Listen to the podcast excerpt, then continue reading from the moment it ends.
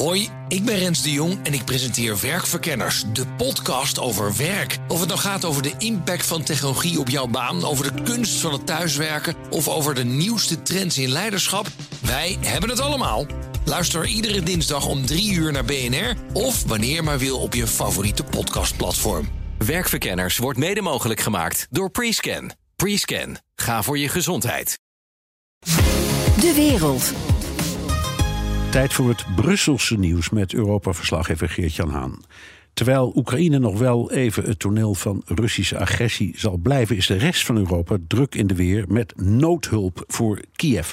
En zelfs het woord wederopbouw wordt in de mond genomen. Geert-Jan, eh, je bent deze week in Parijs geweest op een conferentie die Emmanuel Macron heeft georganiseerd. Welke vormen van hulp zijn er nu voor Oekraïne? Ja, we hebben de afgelopen uh, tien maanden hebben we gezien dat er militaire hulp naar Oekraïne gaat, financiële hulp, humanitaire hulp. En dan heb je hulp op de korte termijn en op de lange termijn. En dan heb je ook nog daarbinnen uh, financiën. Je kan geld aan Oekraïne geven, checks overmaken. Uh, maar je kan ook goederen leveren. En al die elementen zag je eigenlijk terug op die conferentie in Parijs. In de ochtend een internationale donorconferentie afgelopen dinsdag. Waarbij uh, ruim een miljard euro aan nieuw geld is opgehaald voor Oekraïne. Maar daar vielen ook goederen onder, zoals uh, tientallen miljoenen uh, LED-lampen die vanuit de EU naar Oekraïne gaan. Dat is dus concreet. En in de middag was er een investeerdersconferentie waarbij Franse bedrijven werden gekoppeld aan ja, Oekraïnse autoriteiten en Oekraïnse bedrijven. Wat kun je voor elkaar betekenen? En dat zijn dus allemaal schaakborden van hulp waar nu op gespeeld wordt. Ja. In oktober was er in Den Haag ook een conferentie voor Oekraïne. Waarom is de ene conferentie de andere niet? Omdat die conferentie voornamelijk in het teken stond van herstel en wederopbouw. En wat meer dus leek op die middagconferentie in Parijs met investeerders en met maatschappelijk middenveld. En wat je nu eigenlijk sinds twee maanden ziet, is dat. Uh, alles en iedereen bij elkaar komt om Oekraïne door de winter te helpen. Dat wordt winterization genoemd, het winter klaarmaken van Oekraïne. Nou, dat was eigenlijk een proces dat al maanden geleden in gang had kunnen worden gezet. De VN was er in uh, uh, juli al mee bezig. De EBRD ook, uh, dat is de Europese Wederopbouwbank. Maar het stond nog niet op ieders netvlies. Ook denk ik, omdat niet iedereen kon bevroeden dat die infrastructuur, die energieinfrastructuur in Oekraïne, zo uh, uh, ja, vernietigd zou worden door Rusland als de laatste maanden is gedaan. Ja. Um, minister Schrijnemacher was daar ook. In Parijs, ja. In Parijs. En uh, die deed een opmerkelijke uitspraak. Juist om te vragen ook van uh, hoe staat het ermee? En ja, schiet op. Want we hebben nu het geld overgemaakt. Het staat op hun rekening. Dus nu moeten ze ook ervoor zorgen dat die contracten er liggen. Dat ze gewoon nu kunnen beginnen. Dus ook daarin jaag ik het aan.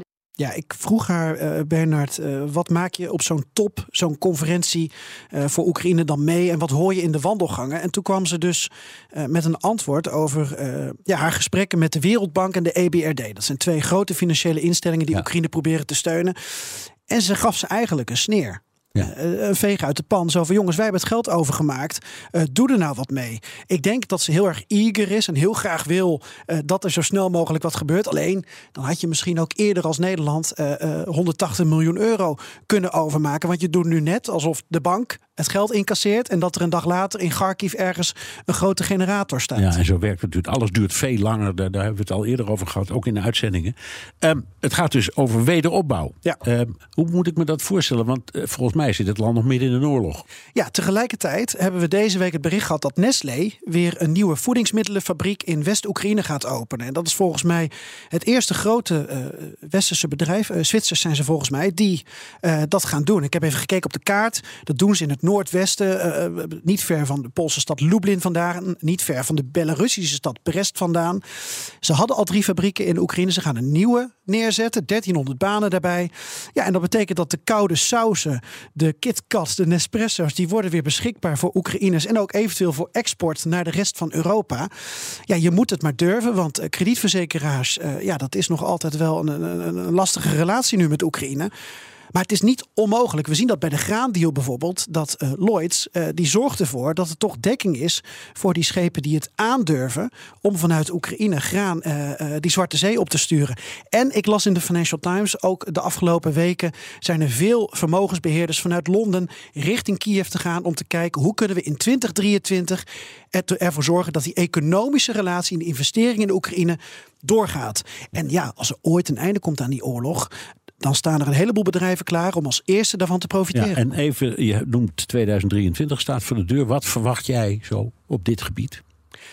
Ja, ik, ik, sluit me aan bij wat Rudy Frank zei in jouw eerdere uh, gesprek. Uh, beide landen hebben een hele lange adem, Rusland en Oekraïne. Dus ik verwacht dat die oorlog nog wel even doorgaat. Maar dat er in gebieden die bevrijd zijn en gebieden die minder onder druk staan van Rusland, dat daar toch weer in geïnvesteerd gaat worden.